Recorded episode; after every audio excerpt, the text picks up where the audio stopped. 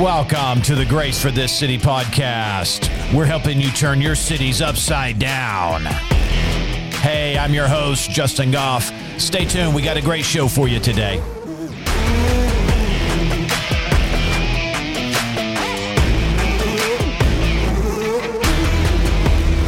All right. Good morning, everybody around the world. You know, we've been in 155 nations now, and I don't know where you are at, but if you are tuning into the podcast, we say thank you. And if we've encouraged you or strengthened you, challenged you in any way, tell somebody about the podcast. That would help us out tremendously. But you know what we do? We're giving you scriptural motivation and strategies so you, my friend, can get it out there and get some stuff done for Jesus. And he's all about turning cities upside down, righting wrongs. That's what the power of the gospel does. I'm telling you, it comes into someone's life, and I'm telling you, it just brings truth, brings light, brings strength, brings freedom, brings turnaround to that situation. Hallelujah. And we thank the Lord for it. We thank the Lord for you. Uh, let's see, something that we're doing as well. You've heard me share this before, but uh, we produce the podcast episodes on CD. That's right, CD. I've got one right here. This is No Apologies for Being the Church, episode 26. Boy, that was back in 2020. Hallelujah. That was a great episode there.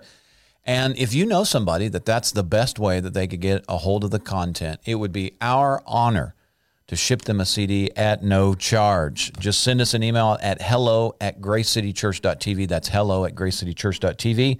Let us know who and where, and we'll get that right out to them. All right, let's jump into the episode, the podcast today. And uh, we're going to go a little bit further here on this thought the rhythm of unity.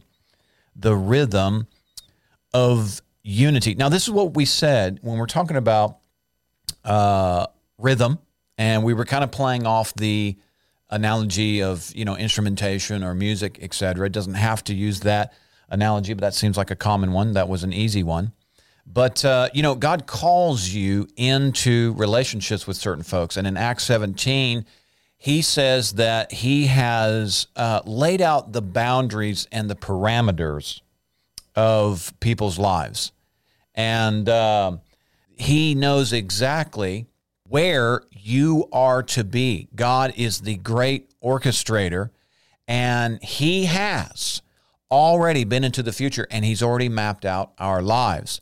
And He will call us into relationships with folks. He will define relationships. They may be for seasons, they may be for a reason, but He defines it. For example, the marriage covenant, that is a definition, a relationship that has parameters, it has protocols, it has anointed positions and places. And we see there, there's a head body. Well, God will call you into other relationships. Maybe He'll call you to a particular place of employment.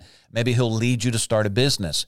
Maybe He'll call you to a church family or to an organization. Well, these are all a part of the appointed times and seasons that God has mapped out for us whenever we realize that we've been called into a particular place, uh, in particularly if we realize that we've been called into the body role of a particular defined relationship, the responsibility then it becomes ours to maintain a synchronous movement, a cohesion, a cadence. We're to match the cadence. We're to find the uh, timing, if you will, and then play in time with what God's called us to.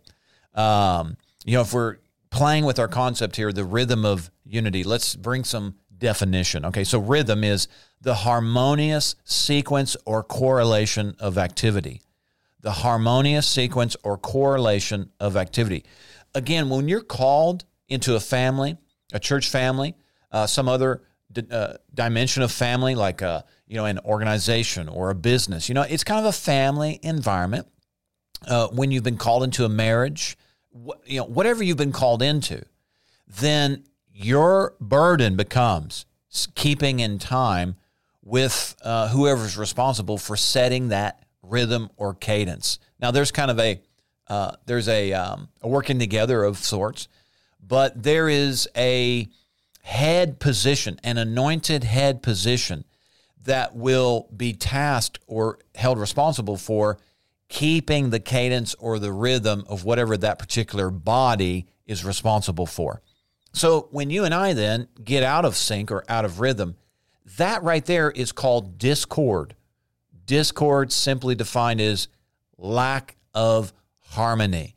Now, there's various ways that you and I could accidentally even fall into um, discord or strife or division. It doesn't mean we're necessarily malicious. Like I said, there's various ways we could accidentally fall into it. But again, it's our burden of responsibility to make sure that we are staying in tune, staying in time. We are playing harmoniously with all the other elements of this body that God's called us to be a part of. Again, we maintain responsibly these rhythms. And rhythm is maintained when everyone seeks to serve one another rather than being served themselves first. And a very simple rule here when it comes to this uh, Ephesians 5 mystery of Christ and the church, the revelation there is the presence of a head and a body. Okay, so one of our first responsibilities in, in a new facet or a new season uh, or new relationships that God has called us into is to locate who's the head of this thing. Uh, maybe there is a collective head, but but where where and what and who is the head of this thing? Because they set the rhythm, they set the time, they set the scale, the key, if you will, the musical key. They are setting the vision, and I have to stay in tune in step uh, with that vision. What is division? Okay, I, we may have defined this in our last episode, but what is division? Very simply, okay, the absolute base core definition or concept of division is this it's the reality of this compound word die, di, die, vision. Die is, uh, die means two. So division at its root, its very basic root, is the injection of a second and competing vision. That's division. If you have two visions, then the body is going to be conflicted. You know, this is why, like, um, you know, if you understand the mystery of a head body, okay, head body, it's not good that a head should be alone. That's what we found out early on. God, there's the Godhead, uh, Psalm 8, the angels were seeing this mystery creation. They're saying, What is man that you are so mindful of him that you have placed him below the Elohim or the Godhead. Well, that was the body. That was the body of Christ. And uh, what a privilege to be invited into that body. But there's one head, the Lord Jesus Christ. He's the head of the body. We have been invited, placed in the body as He sees fit. And uh, so we uh, uh recognize, we yield to the definition of our place and then we yield to the orchestration that is maintained via the head. So the head is always tasked with the vision. Uh, where are the eyes? The eyes are not in the body; the eyes are in the head. And uh, but yet, where are the hands and feet? The hands and feet are not in the head. The hands and feet are connected to the body, and so there's a complementary um, reality here. Uh, the the body is complementary and comparable to the head, and the head is complementary and comparable to the body, yet totally different anointings, totally different strengths, totally different abilities, but yet they were designed to fit together seamlessly to have a total outworking here. But again, in keeping with our analogy, the eyes are in the head, the vision is in the head. So the anointing it's not that the head's better than the body, it's just it's a predefined role designed and orchestrated by the creator. We yield to these definitions, but the head is what maintains that uh, cadence, the rhythm. And particularly, the head is tasked with making sure that all the diversities of activities are synchronized. They're not competing and they're not pulling against one another or pulling apart. They stay together in this amazing uh, rhythm, this harmony, this synchronization, this flow, ebb and flow. Uh, you know, uh, it's it's this beautiful symphony when uh, when it's all said and done. Uh, so this is what's important here: is you can have a lot of activity, you can have a, a, again diversity, uh, difference, Uh, you can have a multitude. It can be multi multifaceted, but at the end of the day, all these things have to work together. So division then, um, which can breed offense. People can get offended, but the offense is connected to the injection of a competing vision or a vision that does not sync together in harmonious activity uh, that the head is tasked with. And so two visions becomes uh, the crack, maybe the access point in which offenses, bitterness, strife can get in there. But two vision is two visions is most common, uh, most commonly the reason why you've got some sort of problems in, say, a marriage or a business or a team or a group or a church, an organization, anywhere that there is a head body uh, revelation or facet of outworking, anytime you get like some sort of conflict, more times than not, it's because somebody tried to introduce a competing vision. You know, you've heard this phrase, anything with two heads is a monster. Well, the reason for that is because you can't have two competing visions. Somebody must yield to somebody else. And this is the mystery of the head and the body. Who submits to who? Well, the reality is the body submits to the head, but yet they work together for a common objective and goal. It's just that there's anointings that are unique to the head that are different than the body, but there's anointings for the body that are unique to the body and different to the head. Hallelujah. And we're going to get it sorted. Praise God. But when you see the revelation, then you can understand your place. You will recognize the anointing that you carry, the grace that's on you. For example, if you're part of the body, and let's say you're the elbow, but one day you get this crazy idea that no, uh, you want to be the eyes. You want to set the vision. Can you? I, I mean, can you see the the problem with that? The elbow isn't anointed to see.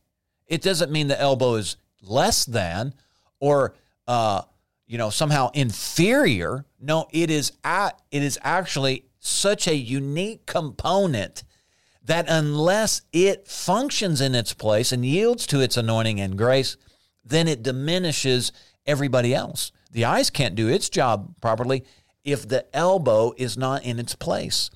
The outworking of the vision would not uh, be the same if it weren't for all the various pieces in the body. So, again, you can have a lot of activity. You can have a lot of activity in a marriage, a family, an organization, a church. This is all good. This is all great. But all this activity must maintain rhythm, it must work together in unison. If a particular activity is not in unison or in sync with the body, this single activity has the very real potential of becoming the point or the point of origination of discord, strife, or division. And that's problematic, friends. Said another way, when any activity pulls against the direction of the body that you are called to, whether it's a, a, a particular body being the family, you know, the husband, wife, children, a particular body being like an organization. You've got a board of directors say, you have a president say, or you have a CEO say, or uh, maybe you have a pastor, you know, or, you know, that where, wherever there's a body in its outworking, there's a mandate, a mission, there's a head and a body, wherever that is, if these activities, you know, if, if, if the ankle pulls against the rest of the body, if the knee pulls against, you know, if the shoulders pull against um, that that object right there, uh, that activity becomes the originating point. Strife, division, contention, eh, bitterness can set in. Uh, you know, gangrene, spiritual gangrene. There's can be a rot that is introduced now, and it begins to hinder uh, and to break up the uh, fruit, uh, the progression the momentum, the movement, the cohesion of what that body was called to do. You don't want to be uh, in that root of discord. You don't want to be the cause of it. You don't want to be the cause of division at all. Now, let's back up just a little bit here. And so we're saying that uh, in every dynamic, and you and I uh, live on both sides of this because we're not the head everywhere. Okay. And the predominant role that we play, or let me say it like this the majority of the roles that we play are probably in a body role. We are called to help and support someone else the majority of the time. Again, if you are a leader, if you are a president, a CEO, if you're a team leader, a group leader, uh, if you're part of a board, you know, if you are part of, um, you you know, anything, you know, uh, if you're leading your children, um, I mean, if you are in a head position, uh, that reality is you're setting the vision. Uh, you are tasked with keeping the cadence and the rhythm of the rest of the body. But I'm saying those positions that you're in as a head, you are not the head everywhere. Just because you're the head there doesn't mean you're the head everywhere. Uh, you know, I'm the head of our ministry here in Harrison, Arkansas.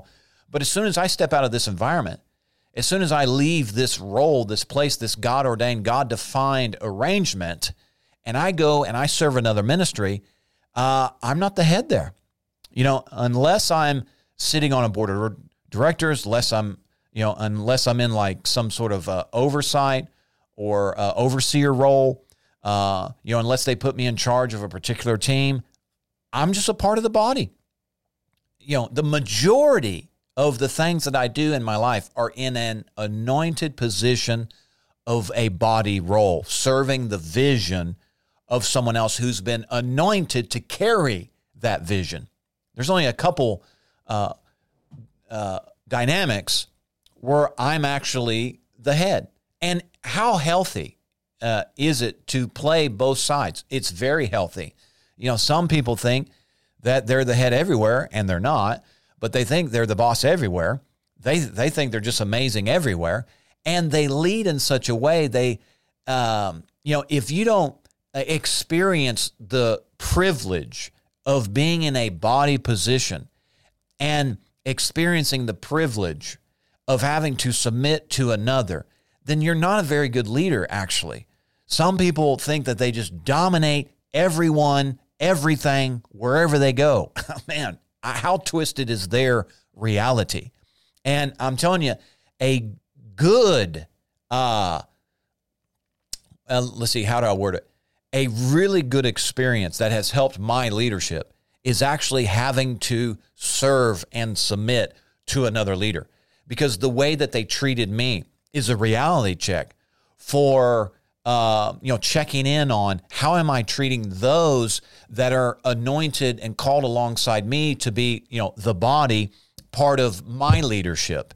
You know, having experienced both sides of this thing on a regular basis has been tremendously helpful to my leadership. But yet, I don't think people have realized uh, how imperative it is um, that when they are a leader and they recognize the responsibility they carry for setting vision, how imperative it is that when they step over into the other dynamics in their life where they're part of the body, that they don't fight against the vision of the leadership or the headship they've been called to serve. How counterintuitive is that? You don't want to reap those seeds that you've sown where you are insubordinate over here in one aspect of your life, and yet you demand total submission in this other area of your life. That is, people are living very confused lives. Hallelujah, Lord, help us. So, again, we are tasked as leaders say with keeping rid rhythm. But yet, if you are in a body position, you're one of the instruments in the orchestra, say, it is also your burden to make sure that you stay in this harmonious sequence. All right, I'm looking for some notes here. I, I want to uh, look at something really quick here. Let me see right here. Let me find it. Um, okay. Let's see right here, right here, right here. Uh, 1 Corinthians 12 12. For as the body is one and has many members, but all the members of that one body, being many, are one body, so also is Christ. So we're seeing here there's a revelation there are so many people involved in the body of Christ. And then it says um, that he, he has placed these members. Verse 18, the Amplified says this But now, as things really are, God has placed and arranged the parts in the body, each one of them, just as He willed and saw fit with the best balance of function. Oh, I love that. Uh, the way the Amplified it added that thought there. He has arranged the body in the uh, best balance and function, meaning, uh, if you are called in the leadership, you didn't just choose that, God arranged it. But that's not in every dimension of your life. You may be a leader in one or two areas, maybe four or five areas, but that's not the mass, uh, the vast majority. There will be other parts, other critical arrangements where God has literally called and ordained and anointed you to be a part of the body, not a part of headship, not a part of leadership, but a part of the body. And both of these arrangements are his orchestration. Again, some people think, well, I'm in the body here. I must be the body everywhere. No, he, he may have an area for you where he's saying you need to step up and be uh, walk in that headship anointing here. Or if you're in a place of leadership, some people think they're just in leadership everywhere and they try and dominate and lead. And what happens is they end up kind of bullying. Uh, they end up trying dominating they end up trying to force rather than, hey, wake up, bro, wake up, sis. You're not the leader here. You may be the leader over there, but you're not here. And here, what's appropriate is you yield to the definition that you are in a submissive role as a part of the body, serving the vision of whoever is anointed to be the head in that scenario or arrangement. Now, I already quoted Acts 17. But that verse is so phenomenal. I don't want us to forget it because it says, He has determined our boundaries. He alone has set and determined our appointed times and seasons. There may be a season and there may be a reason that you are not in leadership, you are part of the body. Or there may be a season for a particular reason that God has anointed you to be in a headship position. Ephesians 2:10 we are his workmanship, his own master work a work of art, the Amplified says, created in Christ Jesus, spiritually transformed, renewed, ready to be used for good works, which God prepared for us beforehand so that we would walk in them and live the life which He prearranged and made ready for us. Listen, God is totally orchestrating this. Ultimately, Jesus Christ is the head of the body. Um, that's the mac uh, that's the macro that's the 30,000 foot view that's the ultimate here he has the preeminence in all things but he has arranged under shepherds. He has arranged uh, um, you know various dimensions. Uh, the marriage is one. The nuclear family is one. The church family is one. Uh, there's various uh, dimensions to where that same revelation is implemented there where you have a head and you have a body.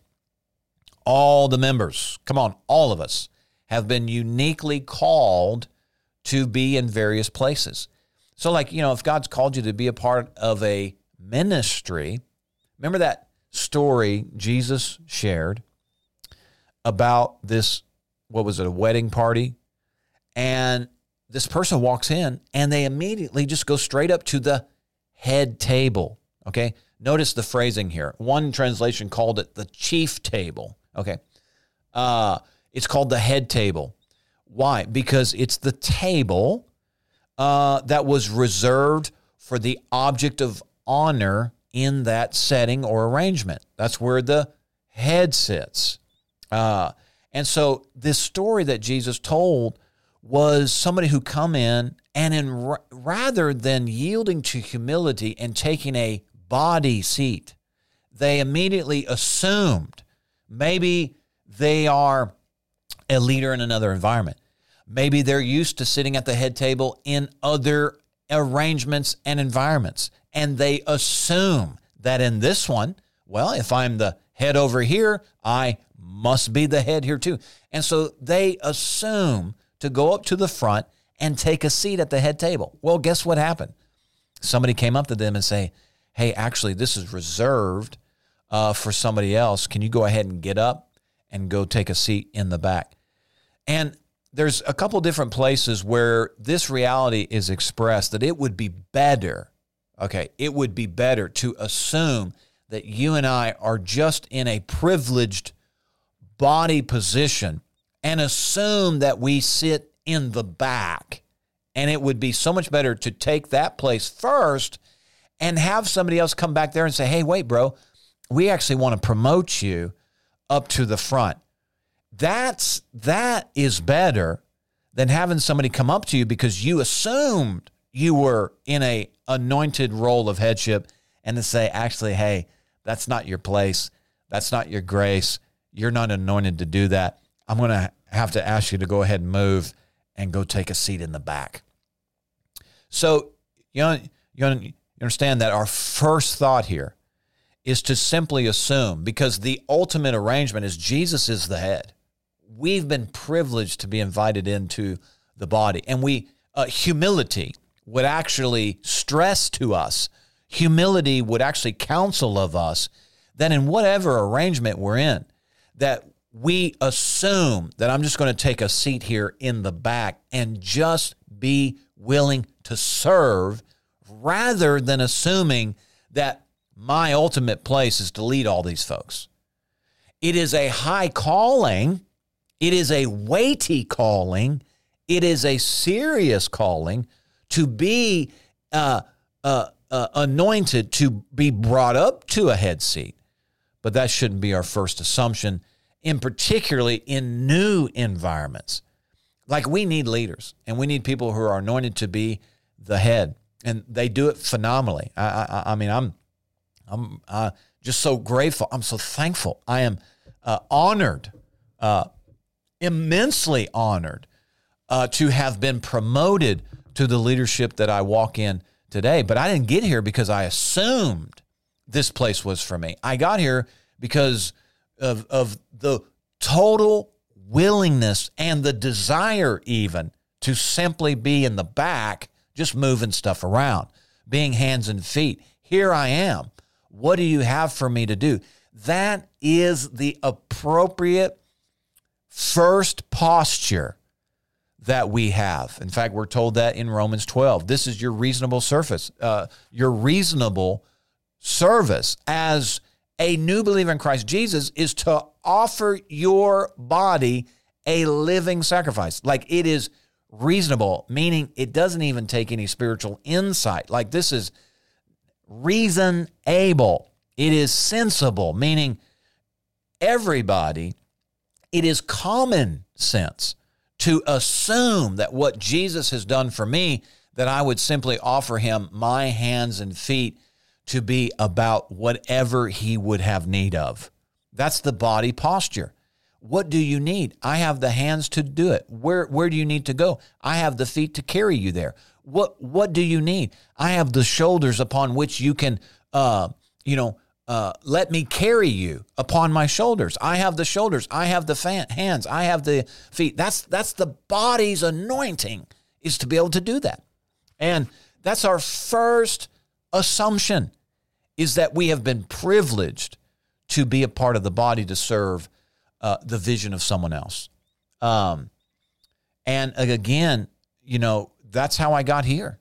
Uh, years and years and years and years and years of arresting ambition, of uh, uh, decreasing. Remember what John the Baptist said I must decrease. We must go low. It's the preeminence of Jesus, the head. Now, there is only one ultimate head, and he gets all the honor and the preeminence and the worship. We don't dare worship another human being we do not dare worship leaders, uh, worship team leaders, pastors, presidents, uh, people in headship roles. We don't worship them, uh, it, but but there is a reality that there is an honor associated with leadership and headship because it is a derivative of the ultimate leader, the ultimate head, Jesus Christ. And so all the body uh, wherever these predefined, uh, predetermined arrangements are, the body takes on um, that its first object of honor is the head. So the head goes first. Uh, the head gets double honor, but double honor and no more. Double honor for a man and no more. Again, the ultimate head is Jesus, and we fall prostrate and worship. But we don't do that to a man, but yet there is appropriate protocol and response to somebody that's in a leadership role because the anointing. Uh, it's not better than ours, it's just different. Uh, the body has a particular response to the head. The head has a particular response to the body. Now, people uh, abuse it. People take advantage of it. Yeah, yeah. I mean, there's all kinds of whacks and crazies and pride and selfish and ambitious people out there. Yeah, there's gobs of them, but that's not you and I.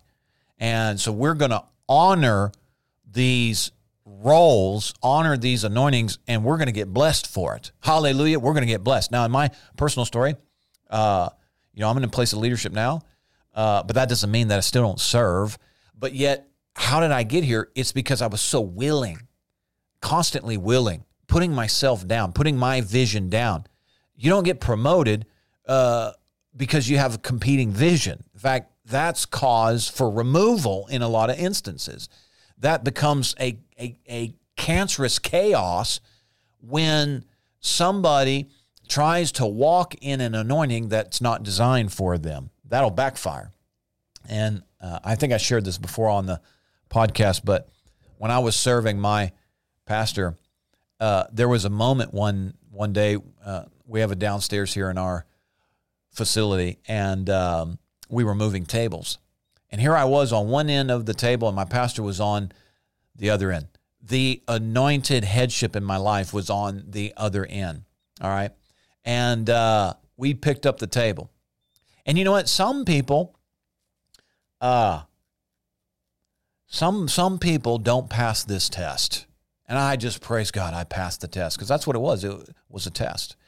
And uh, I'm not saying he was testing me, um, but the Lord was weighing my heart here. And uh, my pastor at that time may not have even had a, had a clue of what was going on in my heart, but the Lord was doing something in my heart in that moment. And uh, here we were. I had picked up my end. He had picked up his end. And uh, here's what he said. He said, "Where should this table go?" Now, this is where a lot of people, if you have a competing vision, if you have selfish ambition, if you have any kind of pride in your heart, this is where a lot of people look to take advantage of moments just like this right here. This is where they're going to try and inject their own vision or estimation into a situation. Now, I want to make a clear distinction. We're not talking about yes people. Uh, yes people have a hidden agenda and it's devilish. Uh, and and I'm not talking about people that are just constantly um, contradicting either. We'll talk about that in another episode. Um, contention is looking for any place to contradict. Well, and that's because you have a hidden agenda as well. If you're constantly contradicting, it's because you have a competing vision. All right, so we got to separate those extremes out. But here I was, where should this table go? And I'm telling you, I was in a moment that could have dramatically altered my future. And I may have not have even known it. I could have made a decision that could have derailed uh, my usability before the Lord. And here I was, I had my end of the, of the table, he had his end of the table, and we could have started competing uh, on where this table was going to go. But he asked me, Where should this table go? And I said, Wherever you want. Hallelujah, somebody. I had victory that day. Oh, thank God for it. I'm so thankful that I recognized the privileged, anointed place that I had and I was part of the body. I was hands and feet.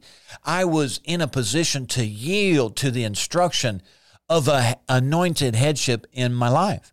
Now, totally sure people abuse that. We're not talking about the abusers. We're not talking about those who have misused, uh, uh, uh, abused, uh, mistreated people. That's that's common. That's out there. I'm not talking about that. I'm talking about for me.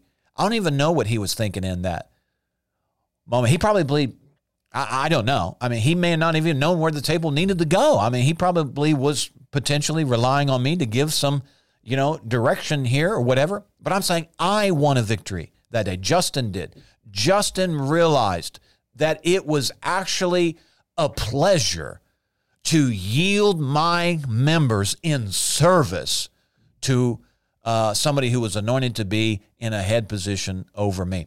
I won a victory that day because I wasn't trying to play my own song. I wasn't trying to toot my own horn. I wasn't dancing to the beat of my own drum. I simply realized how how amazing it is to be anointed to just be a part of the symphony. I was one of you know thousands of people that just chose not to stand out at the wrong time. It wasn't my time for a solo, friends. It was my time to simply yield my vessel as a living sacrifice to the Lord's work. I uh, won that day. I had a victory that day, and I'm telling you, it set it set me free. It set me free. Number one, to where I could cast the care of responsibilities that weren't mine. You know, it, it set me free from having an opinion about everything that I didn't have responsibility for. You know what I mean? Like, you don't have to have an opinion for things you're not responsible for. The body is free uh, to be able to cast cares and weights and concerns about things that you're not anointed to have solutions for. Hallelujah. Oh, I was set free that day. Oh, praise God. Oh, I'm thankful for it. And you know what? That allowed me to actually develop a perspective and a um, it allowed me to to to have uh, uh, an understanding of what it means to be in that role. Things that I didn't like, things you know, maybe I thought I was mistreated, or you know how they would communicate or talk. And I had phenomenal leaders, but yet I was I was privy to recognizing uh, you know, good leadership, things that that made me that built built in me, that that strengthened me, that encouraged me. Um, you know, a type of leadership that was sacrificial, that wasn't dominating, tyrannical, but that was self-sacrificing. That's what literally headship is told in Ephesians 5. It was a personal conversation between Jesus and the anointed head.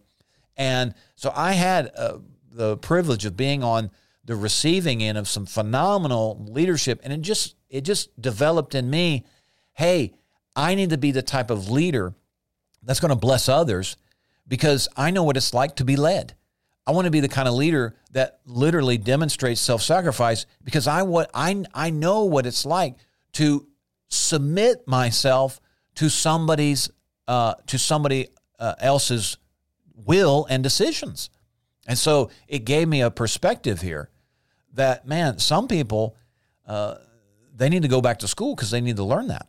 Uh, they don't like the way they're being treated, but yet then they turn around and totally dominate other people. I mean, it's it's it's hypocritical. Uh, so I was privileged uh, in that sense there. And then you know that verse in Luke where it says, "Who's going to give you your own if you're not faithful in what is another man's?" Listen, God's not going to promote you into leadership or headship if you've not been found faithful in being in a body role. God takes this very seriously. And the ultimate is not headship. I'm not saying that's the ultimate, but I'm saying it is a place in the body that God has defined and He does orchestrate. And occasionally He will call people into that place. But yet, um, it, to, to, to qualify is you have to be found faithful in your body role. The greatest leaders are the greatest followers. The greatest leaders are the are, have learned the uh, the righteousness of submission. Those make the finest leaders, and I pray when I grow up that I be just like them. That have learned these powerful truths, uh, have yielded themselves, have submitted themselves, uh, to the leadership of others. I'm telling you, they make the finest leaders. Some of the nastiest, dirtiest, meanest leaders that I've ever had the, you know, um, I guess privilege to recognize were people that did not submit well. They didn't take instruction well. They didn't listen to counsel well. They had no counsel. They had no counsel. They didn't submit well. Uh, they had to be in control and dominating every aspect of their life. And ultimately, their leadership is poor because of it. Again, you won't find anybody um, that's a phenomenal leader that doesn't submit some somewhere because they're not the leader everywhere. Remember that story?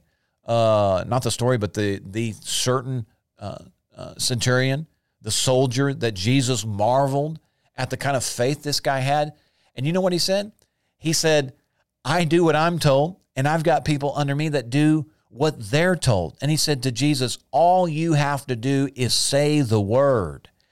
and this situation is going to respond. See, he understood what it meant to be under authority. He understood what it meant for that authority to give an instruction, and all the anointed body elements underneath that authority would yield to the command out of the head. And he said, Jesus, he, he placed himself. Notice, he said, I'm not even worthy that you would come under my roof. But what was he saying?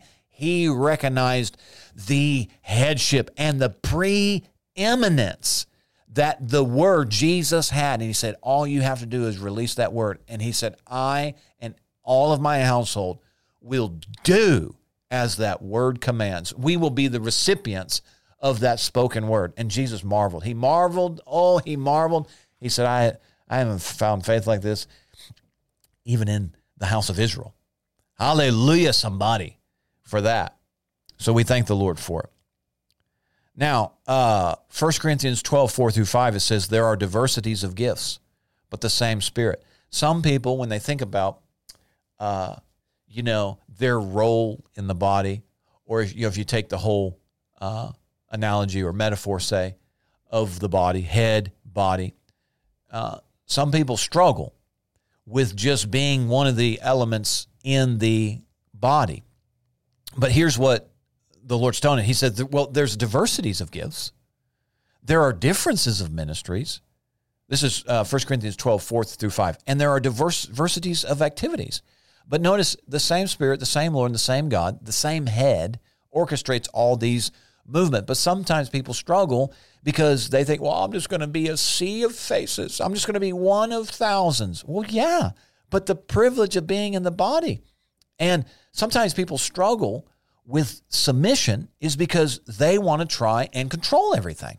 So the problem is not your place in the body, the problem is your yieldedness to the grace, the anointing, and the definition that God, the parameters, the boundaries, the appointment that God has defined your place uh, with. Uh, the problem isn't anybody else but you or me. If I would struggle well, you know, I'm not on the stage. Uh, uh, you know, when they say names, they don't say my name. You know, when they're thanking all of our leaders, they don't say my name. Hey, you may have a vision for leadership, but listen, if you don't own your place in the body, if you don't own that your instrument, your gift, your grace simply harmonizes, if you don't own the fact that maybe you're not going to get a solo every Sunday, um, you're going to be you're you're going to be conflicted. Hallelujah. And I'm just telling you that you become a the weak link in the chain in which the devil can breach and breed strife, division, contention, slander, gossip. Don't be that person, friend. Don't be that person. It may not be your time to have a solo. You it may not be your time yet to be promoted into leadership. Now, if you have a leadership call, then guess what? It may be years, it may be decades. Come on. It, it, it may be a long time that he's training you. He's training you. He's teaching you. Like you're learning how to lead body parts. You're learning how to lead an orchestra uh, by your intense training in being in that role. You're learning how how to not be a tyrant. You're learning how to not be a dominator. You're learning how to not force people. You're learning how to teach people how to yield. Oh, don't discount your training. It, leadership may be decades in the future for you in a particular area that you think you want to be in. In fact, you may be totally missing areas of leadership that he's given you right now. Are you faithful in the little? Are, are you being the best you can be in the little things right now? Are you decreasing? Have you embraced humility? You know, put yourself in that scenario that I was in. If you picked up the end of the table uh, in with your leader, whatever, whatever team, whatever department, uh, whatever business, whatever organization, let's say that you're on the other end of that table and it's obvious that the headship leadership is on the opposite end from you. How would that play out? Do you have to have your opinion heard? Do you have to get your way? Do you have to struggle and fight and tug and pull on the end of that table? Listen, if you can't pass this test of simply being told what to do and be excited about it, you've got a little more training left, friends. That pocket, those elements of pride in you are going to have to get rooted out, or it's going to become a chink in your armor as you stand in a role of leadership. That that that pride chink in your armor is what the devil's going to try and usurp in you, take advantage of, exploit in you, and cause you to become dominating, tyrannical, uh, ridiculous, rude dog. I mean, you don't let the devil exploit you and become somebody that forces, forces, rather than sacrificially leads, uh, uh, sac- uh, sacrificially leads. Jesus modeled that when he grabbed the towel and said, "Let me wash your feet, guys." And they're like, "No, no, no, no, no. Hey, no, no, no. You are a king. We're going to hire 500 peasants to come in here, you know, and scrub underneath your toenails, Jesus." And he said, "No, no. Now, if you don't let me serve you, if you don't let me get in this posture, take this towel and wash your nasty feet. He says, You have no part in me. Listen, friends, those are stout words right there, but I think they got the point. And various times they were arguing, they're like, Hey, we want to be on your left and right side. And they said, No, no, no. Jesus said, Do you even realize the cup that's required to drink of this leadership? You want to be up here in front. You want to be on my left and right side. You want to be kings. Okay. Do you know the cup that's required of the Heavenly Father? The sacrifice that's required to walk in a role of headship and leadership. And the reality is at that point in time, those Thunder Boys, they they didn't realize that.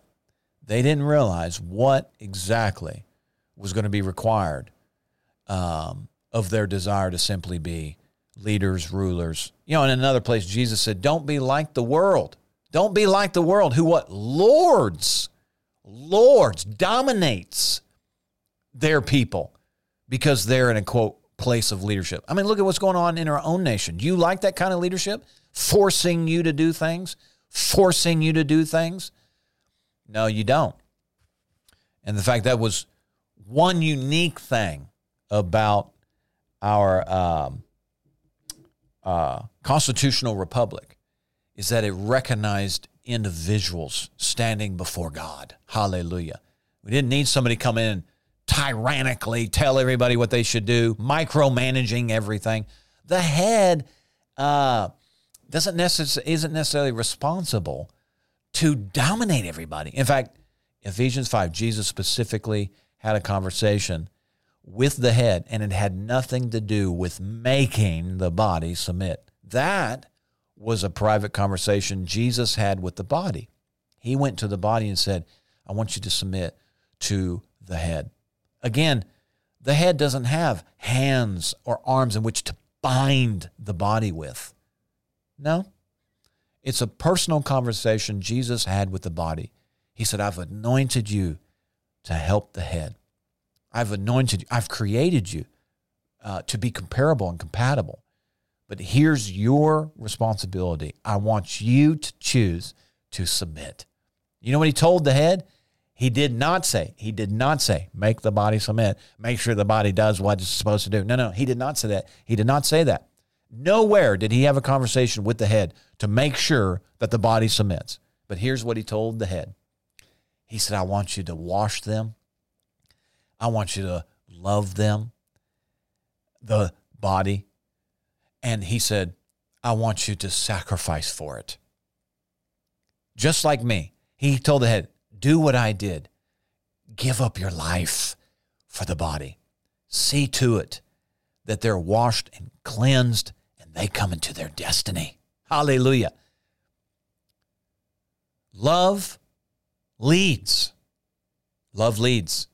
Fear forces. Faith follows. Hallelujah. I'm going to leave you with that, friends. So, we're talking about the rhythm of unity, and we kind of uh, jumped in a little bit here on the roles of head and body. Listen, if you get the if, if you misunderstand those roles, if if if you are totally oblivious and unaware of your defined place, you're gonna have a hard time keeping rhythm.